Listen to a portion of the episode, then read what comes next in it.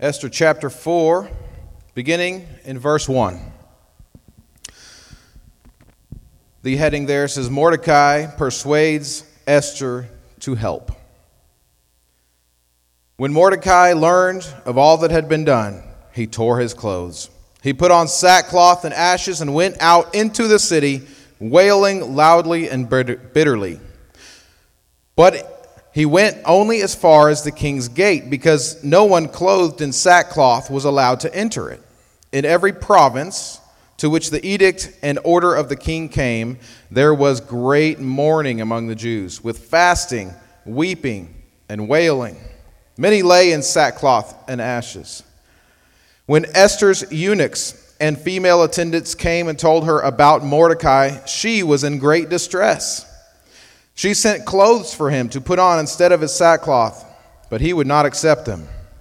Then Esther summoned Hathach one of the king's eunuchs assigned to attend her, and ordered him out to find out what was troubling Mordecai and why. So Hathach went out to Mordecai in the open square of the city in front of the king's gate. Mordecai told him everything that had happened to him, including the exact amount of money Haman had promised to pay into the royal treasury for the destruction of the Jews.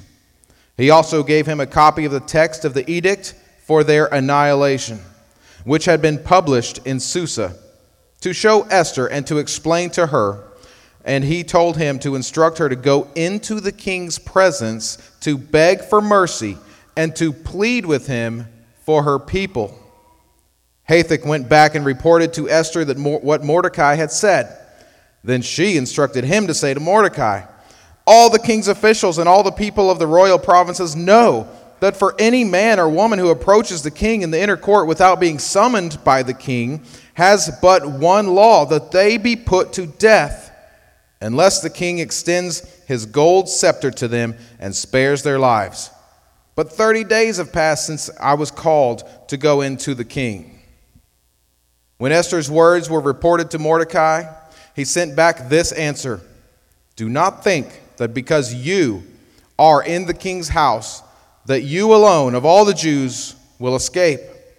For if you remain silent for this time, relief and deliverance from the Jews will arise from another place, but you and your father's family will perish.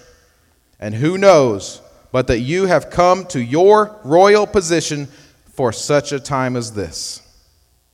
Then Esther sent this reply to Mordecai Go, gather together all the Jews who are in Susa and fast for me. Do not eat or drink for three days, night or day. I and my attendants will fast as you do. When this is done, I will go to the king, even though it is against the law. And if I perish, I perish. So Mordecai went away and carried out all of Esther's instructions. Let's say our scripture declaration together.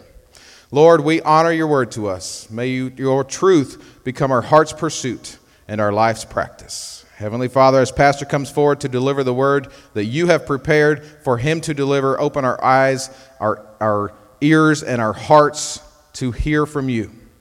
In your holy name we pray. Amen. Okay, so before you leave, thank you so much for preaching for me when I was gone, uh, gone away on vacation. Didn't Eric just do a fantastic job? Let's hear it for him. Great job. Thank my, you so much. My honor and my pleasure. So well, thanks for the opportunity. We, we love to hear from a different perspective and a different voice, uh, just God's word. And I thought you did a phenomenal job. And uh, thank you again. And again, you'll have another opportunity because I'm not always here. But even when that uh, time comes, we may be having you do some preaching while I am here. Because honestly, you're just doing a fantastic job and God is speaking through you. I shared all this personally, but I think it needs to be done in front of folks because we really appreciate the way that you let God use you in, in an awesome way. Man, I'm excited once again to be able to share with you from the story of Esther. And I love the story of Esther so much. Uh, it is absolutely a phenomenal story. And today is kind of one of the high points. If you were looking at the book of Esther, it is definitely almost like a script for a movie or a script for a TV show. You know, you can almost even hear like the, the music swelling with the soundtrack in the background or something. It's just always something that just feels very different and very much as, uh, as if somebody wrote a screenplay. It's amazing. And so I just encourage you, if you have not, go back and read it. It's only 10 chapters, and the 10th chapter is about three or four sentences, and that's it. It is just a quick read, but it is an amazing story of God's grace. Now, if you remember from the very beginning, we talked about how there is no express and, you know, exactly laid out mention of God's name in Esther, but man, his fingerprints are all over it, and you do not want to miss what God has done and what God continues to do in this story. Now, here's where we've been. We've been kind of through a few of these, and I, I talked last week, uh, pardon me, uh, Eric talked two weeks ago about Haman's hatred, pride, and prejudice. We talked about the connected and courageous father that Mordecai was on Father's Day.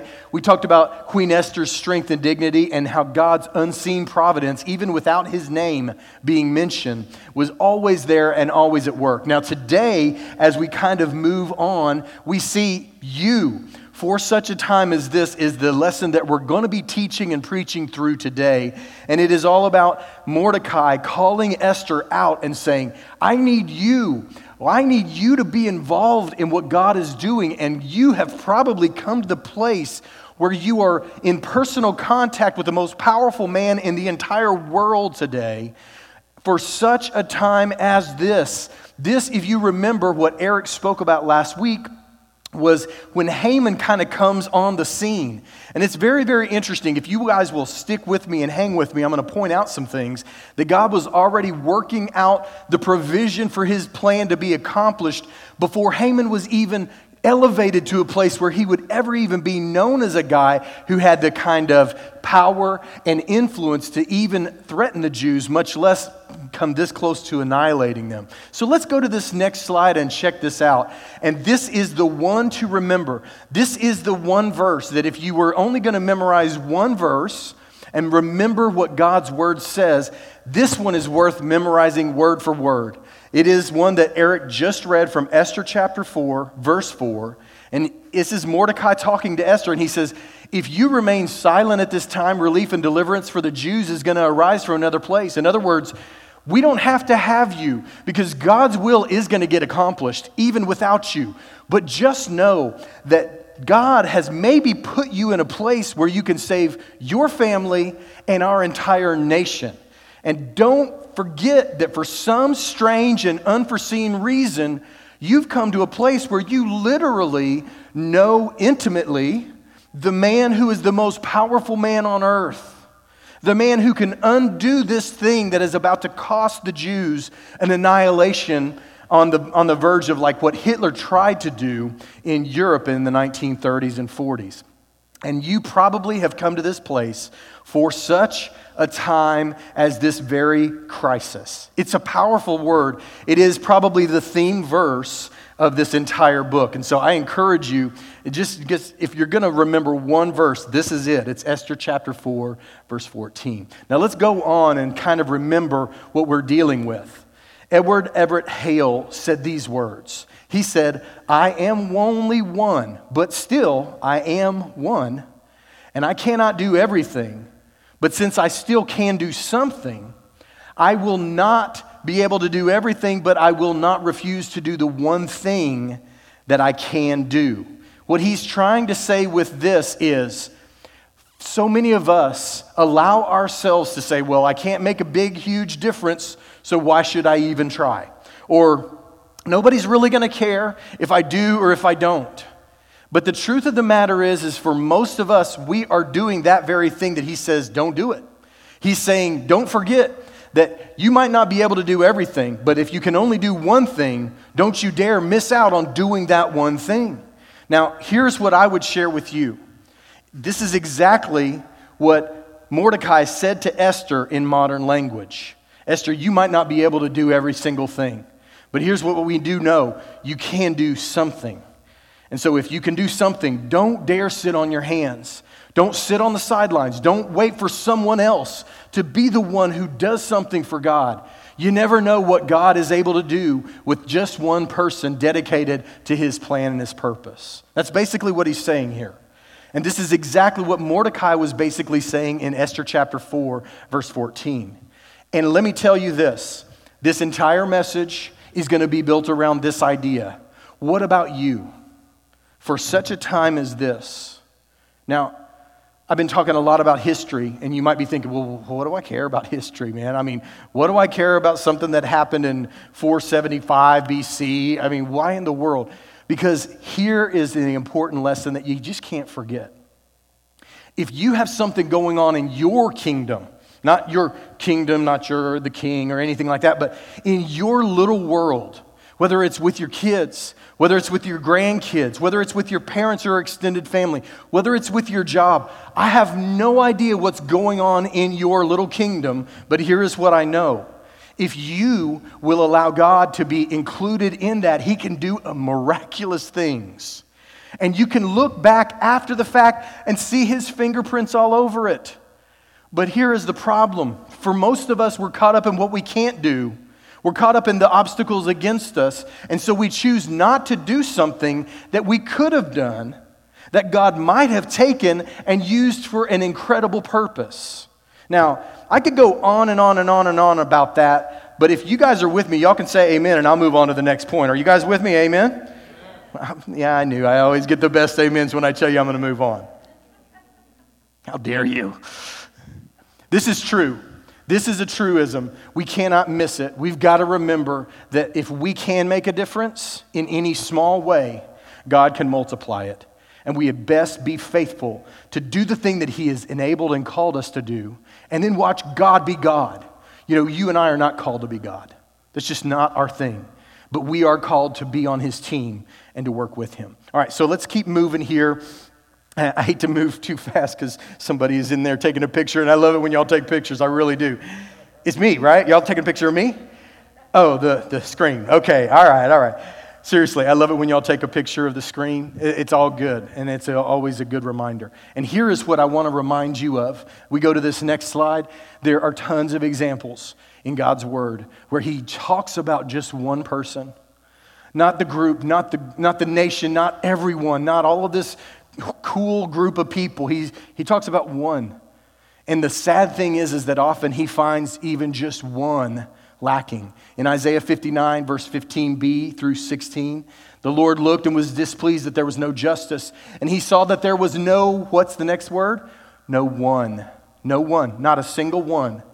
He was appalled that there was no one to intervene. So his own arm achieved salvation for himself. His own righteousness sustained him. He just needed one, and he found not a single one.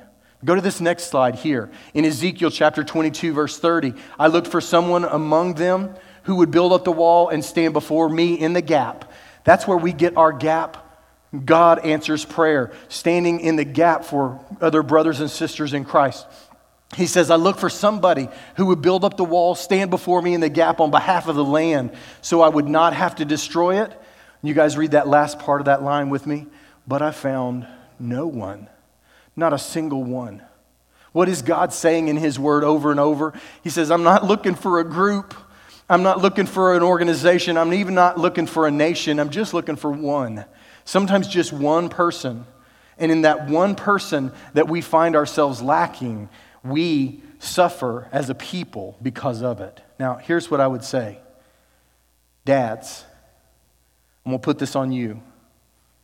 If you knew that God was looking down on your family and He said, I was just looking for one person in that family to be fully and very dedicated to me and accomplishing my purposes in that family, but I found no one.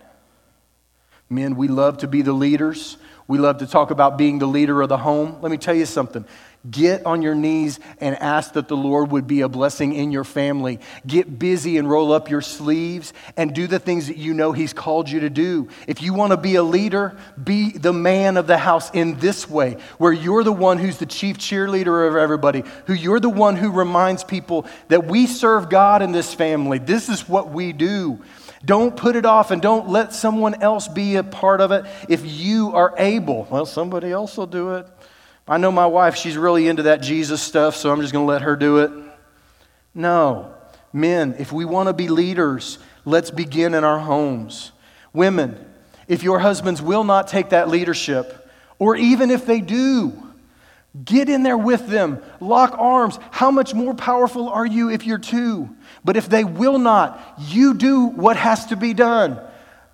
Women have always stepped into the gap. This whole book is about a woman who is marginalized, who is an orphan, who has no business doing anything that would make an impact for forever, but yet she does because God has poured out on her a special blessing, has opened doors for her. Don't ever say, Well, I'm not this, I'm not that. And don't for sure say, Well, I'm not a man, so I could never be that influential. Man, that's, that's stuff that we realized for a long time is not true.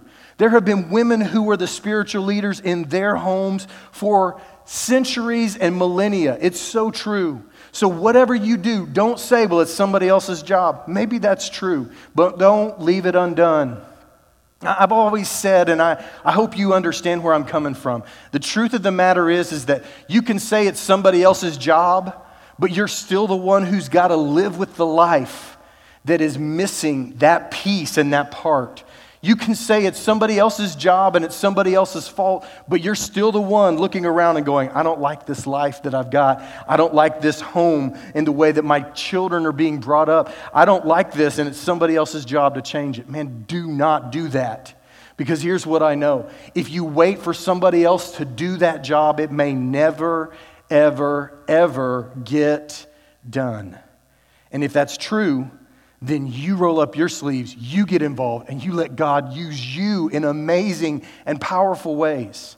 And then just watch and see what He's able to do. Okay, so as we move forward, let's just make sure we understand. Before Haman, there was Hitler. Uh, or before Hitler, there was Haman, excuse me, I got that wrong. Um, and so if you remember, Haman is the, he's the guy in this story who wants to annihilate the Jews, to exterminate them altogether.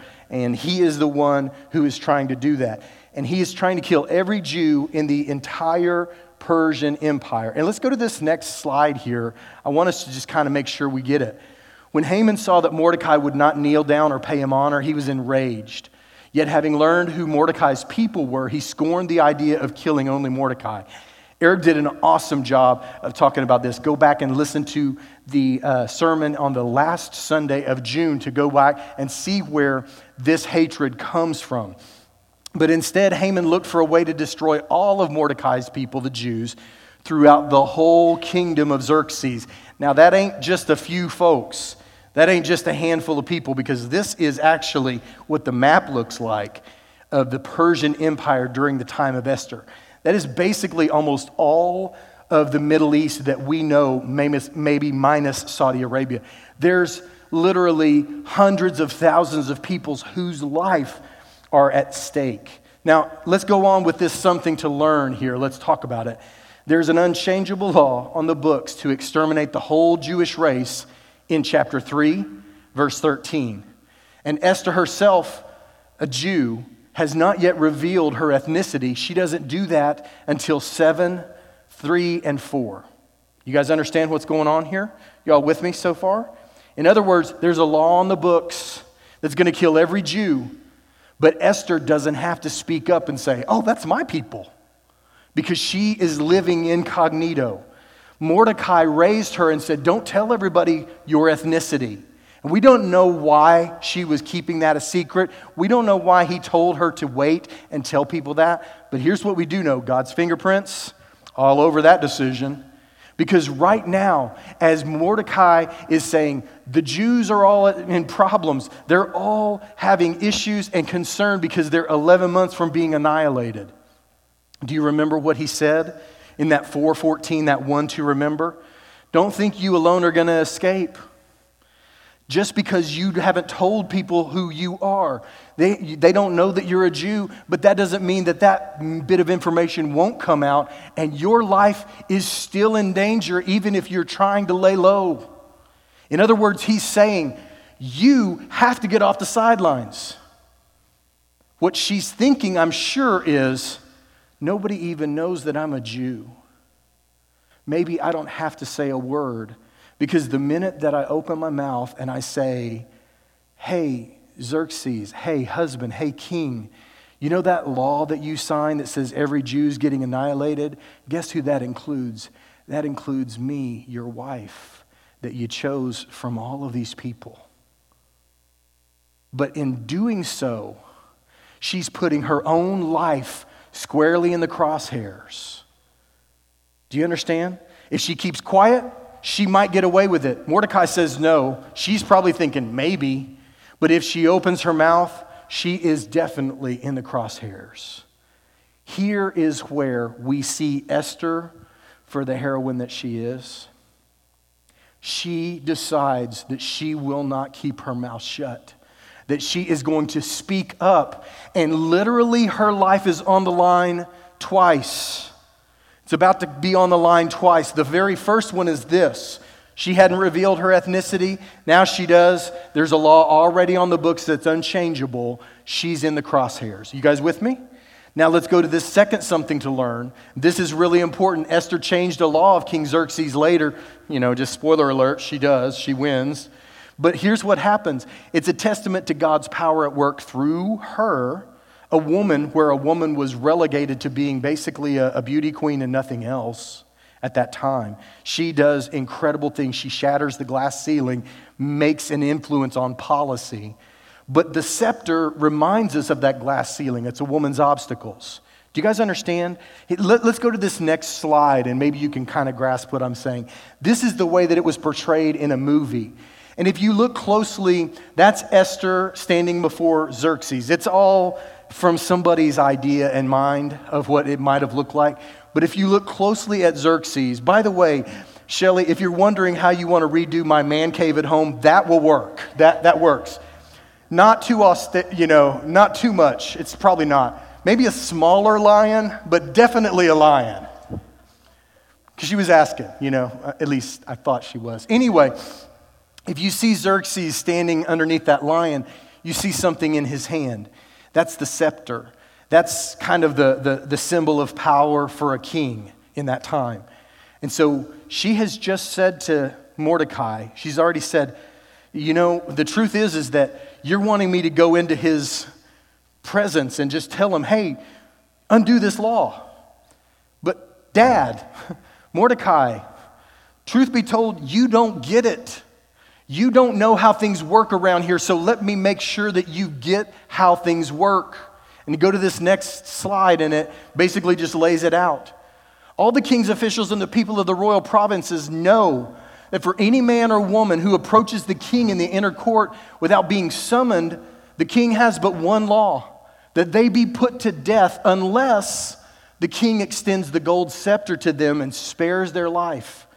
But 30 days have passed since I was called to go to the king. Do you see what's going on?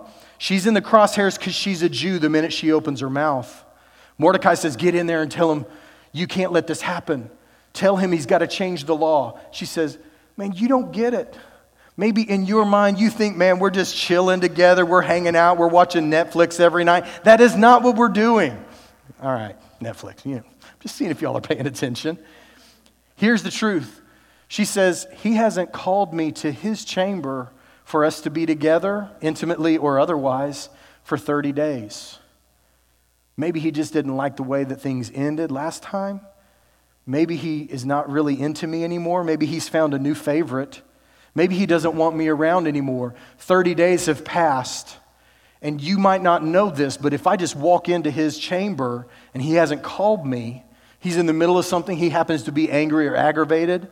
If he doesn't extend that gold scepter, the guards will grab me, take me off, and my life is over. You guys with me? Her life's on the line twice. This is what makes it so powerful when she says, I'm going to do it. This is the ask. This is the over the top request that Mordecai puts squarely in her court and says, You've got to do something. She's like, But you don't understand. The minute I open my mouth about my heritage or the minute that I walk into his presence, both of those things could make me done, finished, gone. And then what will happen? Mordecai says, You've got to do it. She says, I'm not going in there without divine help. You fast, you pray, you get every single Jew that you can find in the entire capital city and have them pray, have them fast for me, and then we'll go in together, fasting and praying that God would allow me to live. This is why Esther's so amazing. This is why she's so cool. She's an amazing woman who has bravery for days. And I want to mention something. Don't miss this. Uh, now, I say don't miss this, but I, shouldn't have said don't miss this because we are going to do don't miss this a few times later, but hang with me. Here is what I'm trying to say Mordecai has been thinking about this for days. Esther hears about it and minutes later says, I will not stay on the sidelines any longer. I'm in. I'm scared to death, but I'm in. This is why Esther is amazing. This is why Esther is inspiring. This is why God chose this woman of character, dignity, strength, smarts, emotional intelligence. I mean, she's got it all. Oh, by the way, she's also one of the most beautiful women in the entire world. She's got it all, and God is using her even in the midst of her fear. All right, now, very quickly, Let's go on to this big idea, and I want you guys to say it out loud with me in a minute. Self preservation is the, that's the way you pronounce the when it's in italicized, you know. I almost put the EE so you would catch it, but then I thought, y'all already think I can't spell because I've got spell check ruined on this program. So I end up having crazy spellings. I couldn't risk it. But what that means is self preservation is the obstacle to a life lived for a greater purpose. It is the obstacle to a life lived for a greater purpose. So let's say this together very quickly. And when we come to that line that says the, y'all go, the with me, all right? Here we go. Self preservation is the obstacle to a life lived for a greater purpose. In other words, Esther says, I can't do it. I just can't do it. I want to be that kind of brave woman, but I'm just simply not. I can't do it, then the greater purpose that God placed her in that place for, in that position for, all goes away. And she has an opportunity to save tens of thousands, if not hundreds of thousands of Jews, and it all goes away. Why? Because she preserved her own life, did what was best for her, but not what was best for all the others. Now, very quickly, you and I know this stuff. This is really important. There's stuff that's in her hands and not in her hands. This is what's not in their hands right now. They can't change Haman's hatred and his prejudice. They can't. There's an unchangeable law. The law of the Medes and Persians gets written and it doesn't get undone. They can't change it, it's already been written into law. There's a half truth that's being the basis of this law. So they could rail and, eh, it's not fair, it's unjust, this shouldn't be happening. I can't believe somebody did something so unfair to us. And then Esther hasn't been summoned for a month, like we just talked about. And then Mordecai, do you remember Mordecai at the end of chapter 2? He hears of the conspiracy. And he tells those who are around the king, they save the king's life. They write it down in the chronicles of the king Xerxes, you know, era. But he never gets honored. Now, hit pause for just a second. If that happens to you, you save the king's life by hearing and reporting a conspiracy, and nobody even comes by and goes, attaboy. Like you just never hear another word. What are you beginning to think? Well, I guess he hates Jews because he wants to kill them all. And then on top of that, I saved his life, but he didn't do one single thing to say thanks, not a single thing at all. Do you understand what's going on?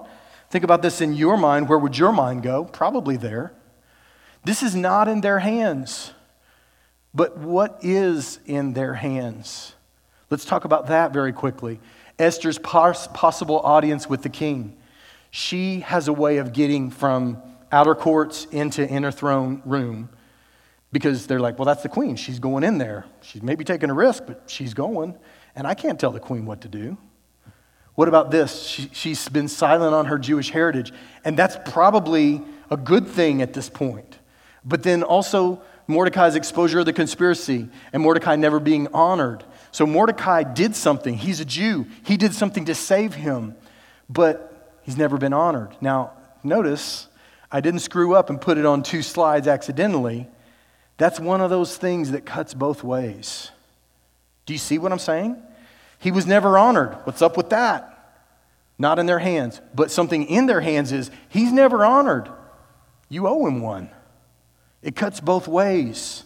And how many times is information in your life and in mine that we're ready to say, This is terrible, this is awful, this is a strike against me, and we never stop and think that sometimes that strike against you can be a home run for you as well. Have y'all ever seen that happen? It's true. I, I tell my kids all the time this is what's going on in your generation. These are things that you need to worry about. But you barely have to be decent at this thing to stand out like an amazing child, an amazing kid. All you got to do is just be a little better than, than anyone else, and it will be like a wow. So, is it a strike against them? Yes. Is it a possible home run for them? Yes. Do you guys understand what I'm saying? It's the question of how will you interpret it, and then God's already promised to protect his people. He already promised that he would do that. He already said he would watch for his people. Now, very quickly, let's go to this next slide. This was part one's big idea. God never stops working his plan for his glory and for your good, for my good. If we are Christians, if we are not Christians, this doesn't apply. Unfortunately, I wish I could tell you that it did, but it does not. The Bible tells us those that are called according to God's purpose, those are followers of His. He works everything in your life for His good and His plan, and also for your good, even if it's difficult. But it is not a promise that that is happening in every person's life because not every single one of us have committed our heart and life to the Lord. But if you do, you have this as a part of your own promise that's been given to you. Let's go to this next slide. And now I'm at my don't miss this. And yes, truth be told, I have three. Here's one. As much as Esther is the heroine of this story, Mordecai's the hero. He's the one who calls out of Esther a level that she does not know that she even has within her. Here's what I mean how many of you have ever had somebody in, in, Christian lingo? You know what they call it? They say, somebody's speaking over me.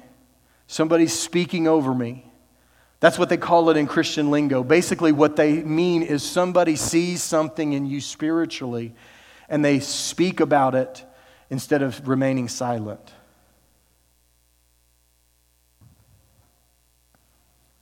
I don't believe in many ways that I am nearly the man that I should be nor the leader that I should be. But I will tell you that there were people that spoke over me things that I didn't see about myself even when I was a teenage kid. Now, you may think, well, who cares? I, I'm just telling you that I believe that I'm probably standing behind this pulpit today preaching and teaching the Word of God in large part because there were people that saw something in me that I didn't even think existed. They would say things, and I would go, I don't see that at all. They're crazy. And yet, my life has kind of followed the path of the things that they called out in me before it ever was visible to me.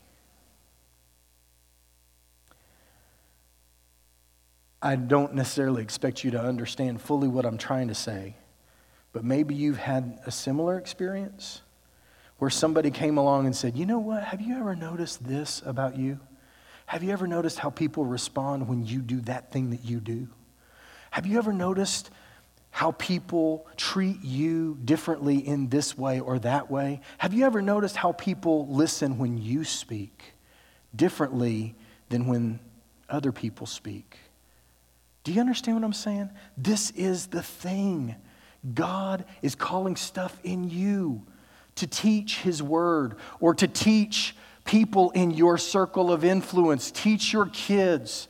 What about the being the encourager that you're supposed to be? Have you ever noticed how when you say that kind of stuff, people listen? They don't think you're fake or phony, they think you're telling them the truth.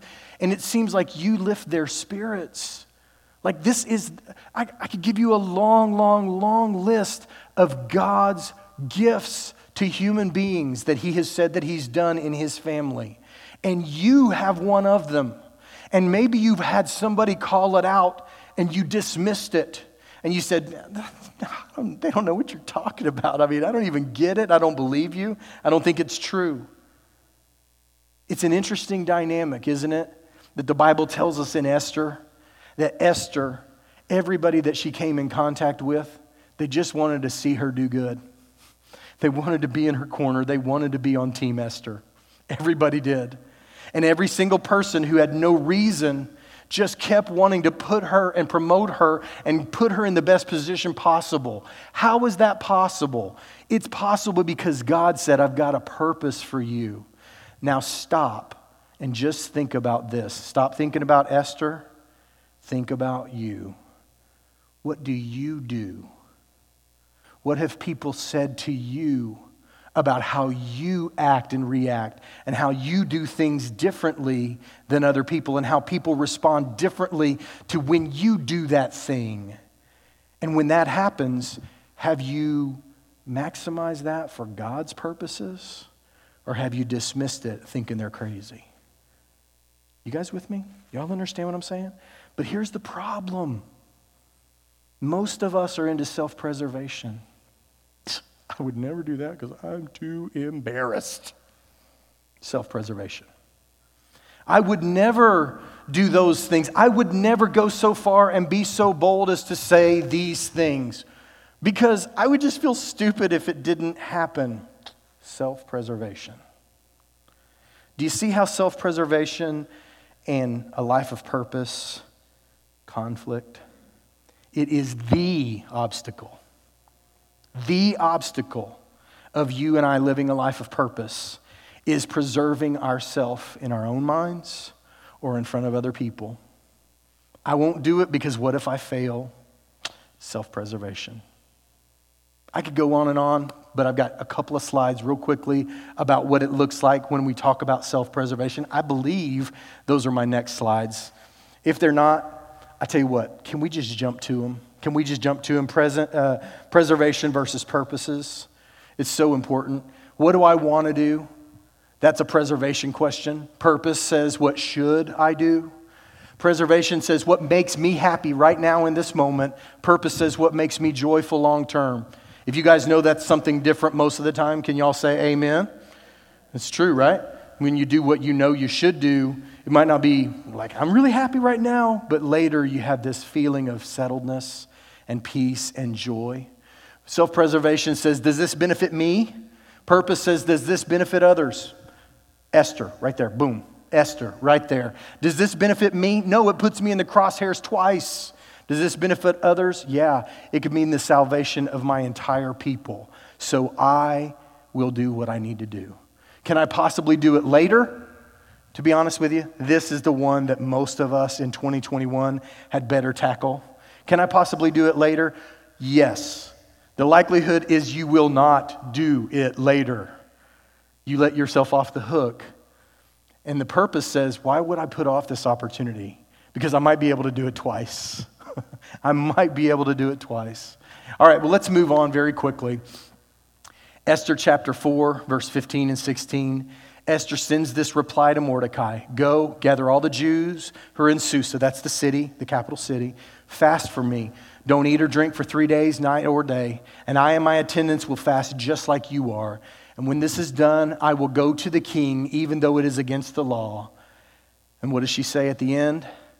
And if I perish, I perish.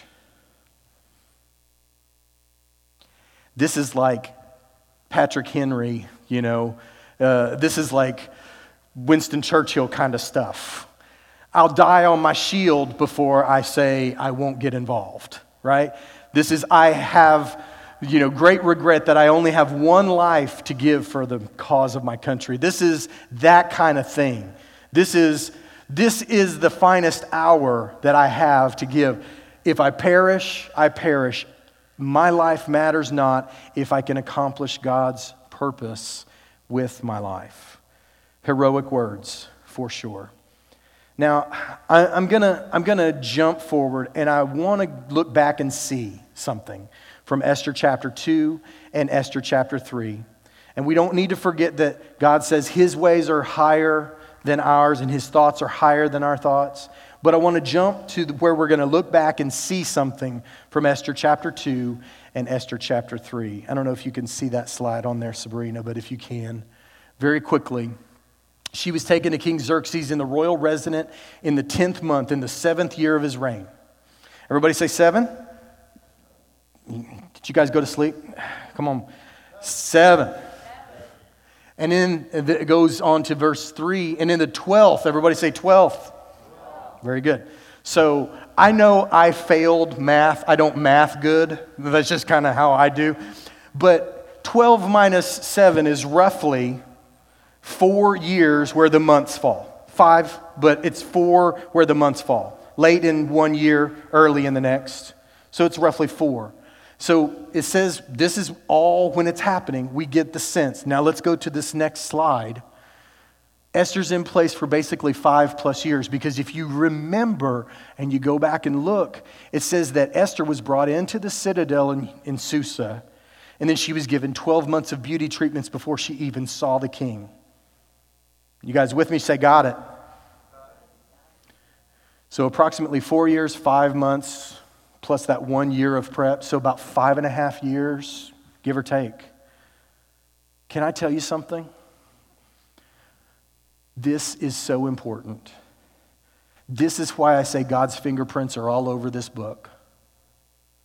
Because before Haman even is known by name, before Haman even comes to the place where he has some power to do something against the Jews, five years before, God is already putting in place the means and the person who will step forward and save his people before there was even something to be afraid of. Now, I don't know about you, but that gives me chills to think about the fact that God answered the prayer before it was even known to be needing prayer. There are things in your life that God has already been arranging and orchestrating, and His fingerprints are all over it. What an incredible God we serve, and what a bunch of wusses we are when we act like, well, we don't know how things are going to get fixed. It's called God. God's going to do it. I don't know how, but God will do it. God will bring this unrelated thing and that unrelated thing and that thing that doesn't matter to anybody and then that thing that almost got forgotten and He's going to bring it all together and it's all going to fall into place and we'll go, Are you kidding me? And we'll go, Only God could do something like that. Only God could do something like that. Only God could bring a woman who was an orphan and probably was going to live on the streets, but a guy came into her life and said, No, no, no, no. You're my family. I'm going to raise you like my own daughter. And then he puts her in the place where she becomes known to the king. And then she wins the beauty contest of 127 territories of the Persian kingdom. And then five years later, she has that same man that said, I raised you and I raised you to know that God has his fingerprints all over your life, that you are called for a purpose. You've got to go in there and lay your life on the line. And this woman, instead of saying, No, I'm a queen now, I don't want to lose that, she says, You're right. God is in this, and I will do it. And if I perish, what's the next line? I perish. No self preservation, only God participation. That's it. Can I get an amen on that? Come on now. Amen. All right. All right. All right. All right. Here's what I don't want you to miss. I think I've already shared this with you. I'm going to move on to the big question and then I'm going to close. What area of your own life do you unconsciously think that God is not going to or that God is not able to work in? Is it something in your relational situation? Is it something in your financial situation? Is it something in your physical situation? Is it something emotionally going on with you and you think, well, God's not going to be involved in that? God's not going to change that. I, I just want to remind you that if God could do all of these things with, for, and through Esther, your stuff and my stuff sure feels like small potatoes, doesn't it? That, that's, a, that's an Okie term. You guys might not be familiar with it, but that basically means it ain't no big deal. Stuff that I got going in my life ain't no big deal compared to what He's already done. And by the way, don't miss it. Man, God has already brought you so far. If He's already brought you this far, it wasn't like He said, I'm going to get them to that point, but then they're on their own. No, He's already brought you so far. Don't miss it. He's with you still. Here's how you apply this message I apply by one important area where you've begun to think and act on preservation and not purpose. Now, normally I ask you to go and make an action, but in this particular thing, I want you to think about it. Maybe in your habits, maybe in your relationships, maybe in your financial life, maybe in your emotional life. I don't know where it is, but I would ask you to think hard where have you started acting on preservation and ceased to act on purpose? And can I just be blunt and honest with you? Man, I ain't going to blame all this on COVID, but for the last 15 to 18 months, we've been told think preservation, think preservation, think preservation. And I'm not here to talk about anything. I know it's important that we be wise. I know all of that stuff. But there is also a subtle shift and a side effect where the most important determining factor is not doing what is good, not doing what is right, not doing what helps others. It's just what you want to do when you want to do it, not if it's right or good or positive. I hope you guys can hear. Please just give me the benefit of the doubt. I know anytime you mention anything with this stuff, it automatically draws these lines, and they're like, oh, He's just, I know, I am, I'm horrible, I get it. But here's the thing the truth is, is that our world is telling us more and more and more and more that it is all about us. And it is all about what we want, not what we can see God doing through us. So important that we grasp that you have to hear the noise, but you have to block some of that stuff out and go, you know what? Everybody in this world has given me permission to put me at the center of my life, and I just simply will not do it. Instead, I'm going to put God at the center, and whatever He leads me to do, that's what I'm going to do. Honestly, I didn't think I'd get an amen on that, but I hope you will hear it from where I'm coming from. It's not political, it really is not. It's just that our mindset in our world is shifting because of what's happened recently. Pay attention. All right. I am ending this message. And everybody said, Amen. I know. I, I right. I get it. But here is where I'm going to end it. I'm going to show you a couple of pictures of some people that you probably don't know. I actually heard this story on a podcast. And this story that I'm going to tell you is not a political statement either. We've had government agencies, Republican and Democrat, that were notoriously bad, have huge gaps where policy where the wrong stuff happens and the right and wrong gets twisted around. So this is not political. But there is a man who is actually living in the grand metropolis of Iowa right now. And he is a former interpreter from Afghanistan. Now, you guys have been hearing about the troop drawdown, right? Y'all have been hearing about that. So that's happening right now. And one of the things that they're trying to do is figure out okay, those who are leaving Afghanistan, what does it look like as they try to seek asylum and political asylum and things? There is a man named Zalmay uh, Niazi, Niazi, and he's an Afghan interpreter living in Iowa, seeking asylum and seeking to become a citizen.